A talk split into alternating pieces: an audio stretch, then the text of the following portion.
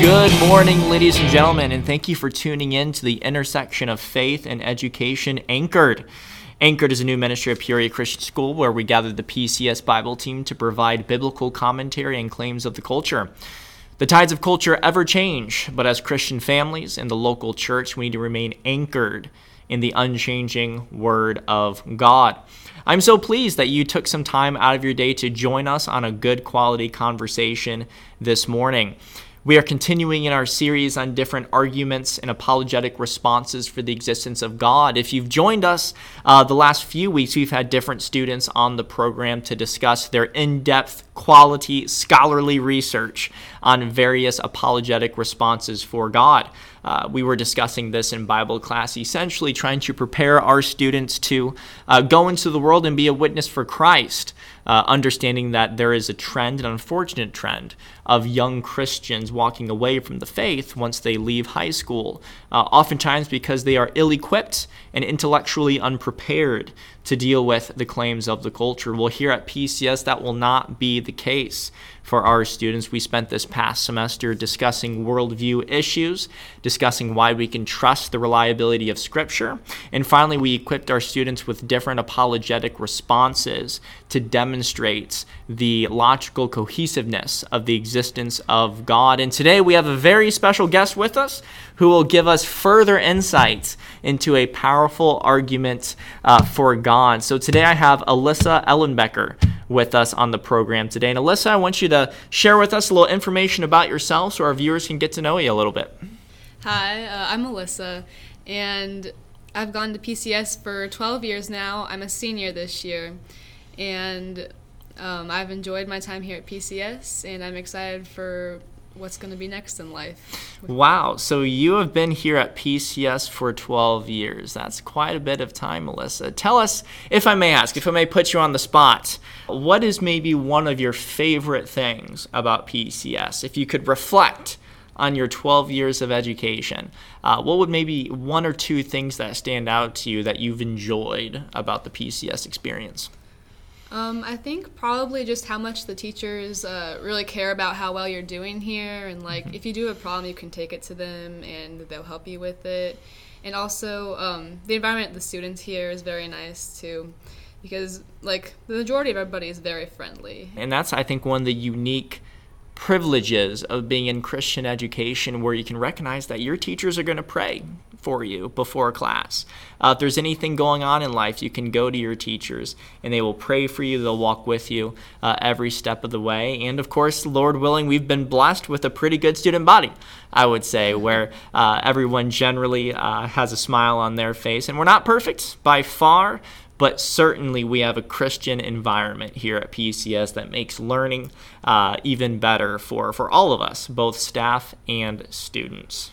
With that being said, I want to transition now to the, the main point of our discussion today, and that is uh, specifically the argument for God you chose, which was the teleological argument.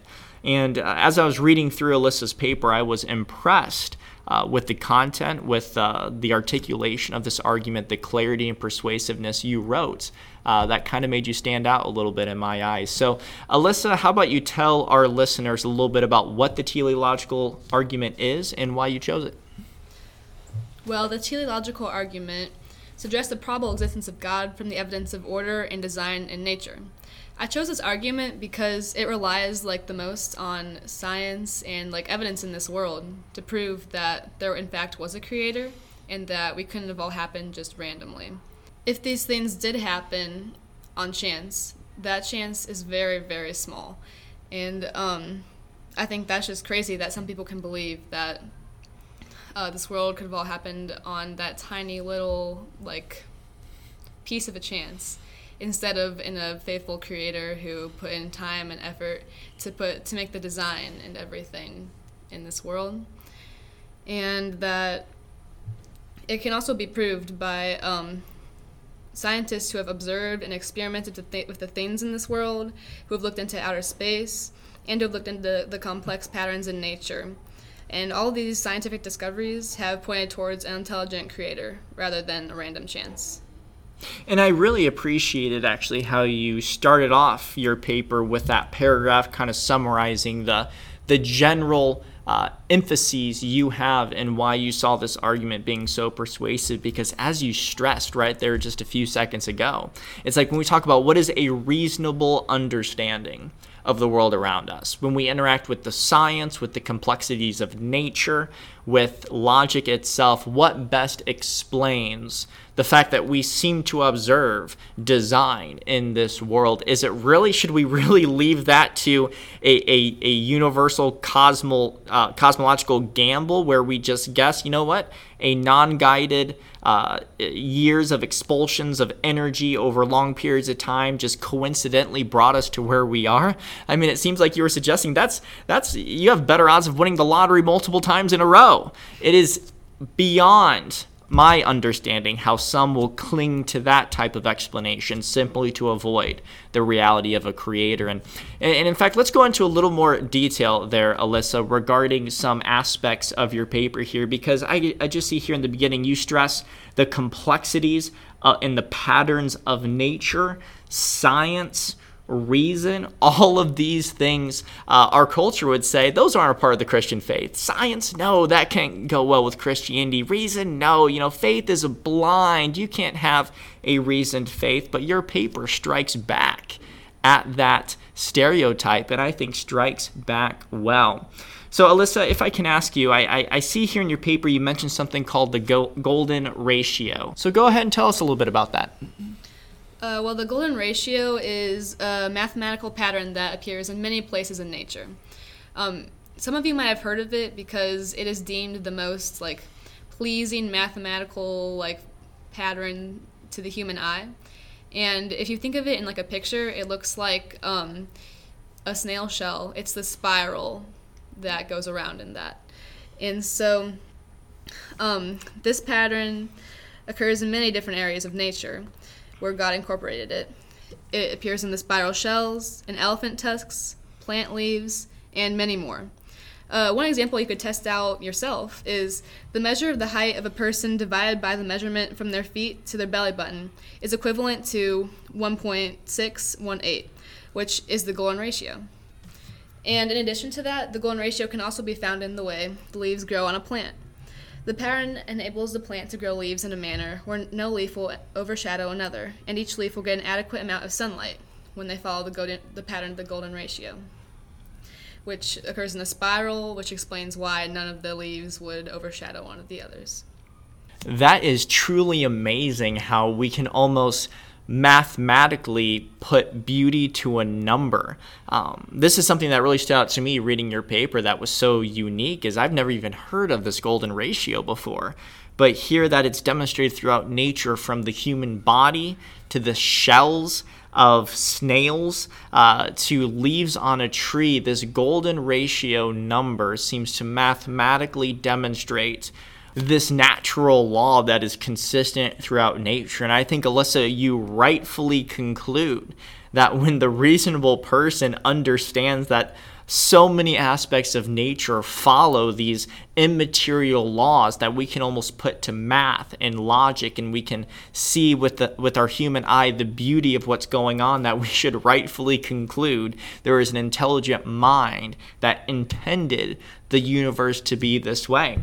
And, and, I love the language you use here in your second paragraph as well. You talk about the fantastic complexity in nature. And I think that's a word that appropriately grasps what we see so much complexity from the human cell to the massive oceans to a leaf on a tree to looking at yourself in a mirror. There truly is fantastic complexity in this universe that I think we would all agree shows the fantastic nature of our Creator. But of course, Alyssa, not everyone agrees with your analysis of what's going on here, and there certainly are those who would, uh, you know, look at the same things we're both looking at today and not necessarily conclude God. Would you maybe fill us in on one possible critique to the teleological argument that you examined and maybe what your th- thoughts are about it? Yes. A man named Daniel Dennett has proposed that the multiverse theory, which states that an infinite number of universes, each one would account for different aspects, And in each one of these infinite universes, everything happened to work out just right, and that is how life on Earth came to be. First of all, in order for this to be true, it would be like winning the lottery because there would have to be millions, billions, or like trillions of different mm. like attempts going through each one of these different aspects that must be all in line to create life and our universe the way it is like today. And so the problem with this theory is that there are so many assumptions that must be true. And uh, with that logic, uh, Occam's razor comes in handy. That statement states that the best explanation is the one that makes the fewest mm-hmm. assumptions. And that supports the teleological argument rather than the theory of the multiverse, because uh, we believe that the universe was created by God on one assumption on uh, all powerful being instead of multiple, multiple multiverses that would have had, had to have came from something else creating them. Fantastic. In fact, uh, Daniel Dennett, I think, is a prolific author uh, and one who certainly uh, is quite popular in the atheistic agnostic community. And I hope you just caught what just happened uh, our very own uh, student here at PCS, I think, just successfully critiqued uh, one of the leading uh, atheist voices in our country, and I think she critiqued him well. Uh, it's amazing the intellectual gymnastics one has to do in order to try to explain reality while trying to avoid the, the necessary conclusion of God. I mean, it's so intriguing that as Christians, uh, it's not unlikely that we're going to get mocked for believing in an invisible being that we can't see, that had no beginning, that that is all powerful. Yet here in that same community, we have people willing to believe in an infinite number of other universes outside of our own that we can't test, we can't even uh, interact with. Yet we are the ones who are mocked for one being that we believe in. And even using Occam's razor, like you suggested, when it comes to two uh, different arguments, the one with the least amount of assumptions seems to be the one that's most logical. And you are absolutely right assuming one all powerful being is certainly more simple and straightforward than having to assume an infinite number of universes outside of our own. I think that was well said, Alyssa, and I appreciate you uh, analyzing uh, that critique for us. So, finally, I want to turn to a final aspect here the teleological argument. Of course, as Christians, we want to be logical. Of course, as Christians, we want to be reasonable, we want to be uh, firm in our scientific convictions, we want to use evidence.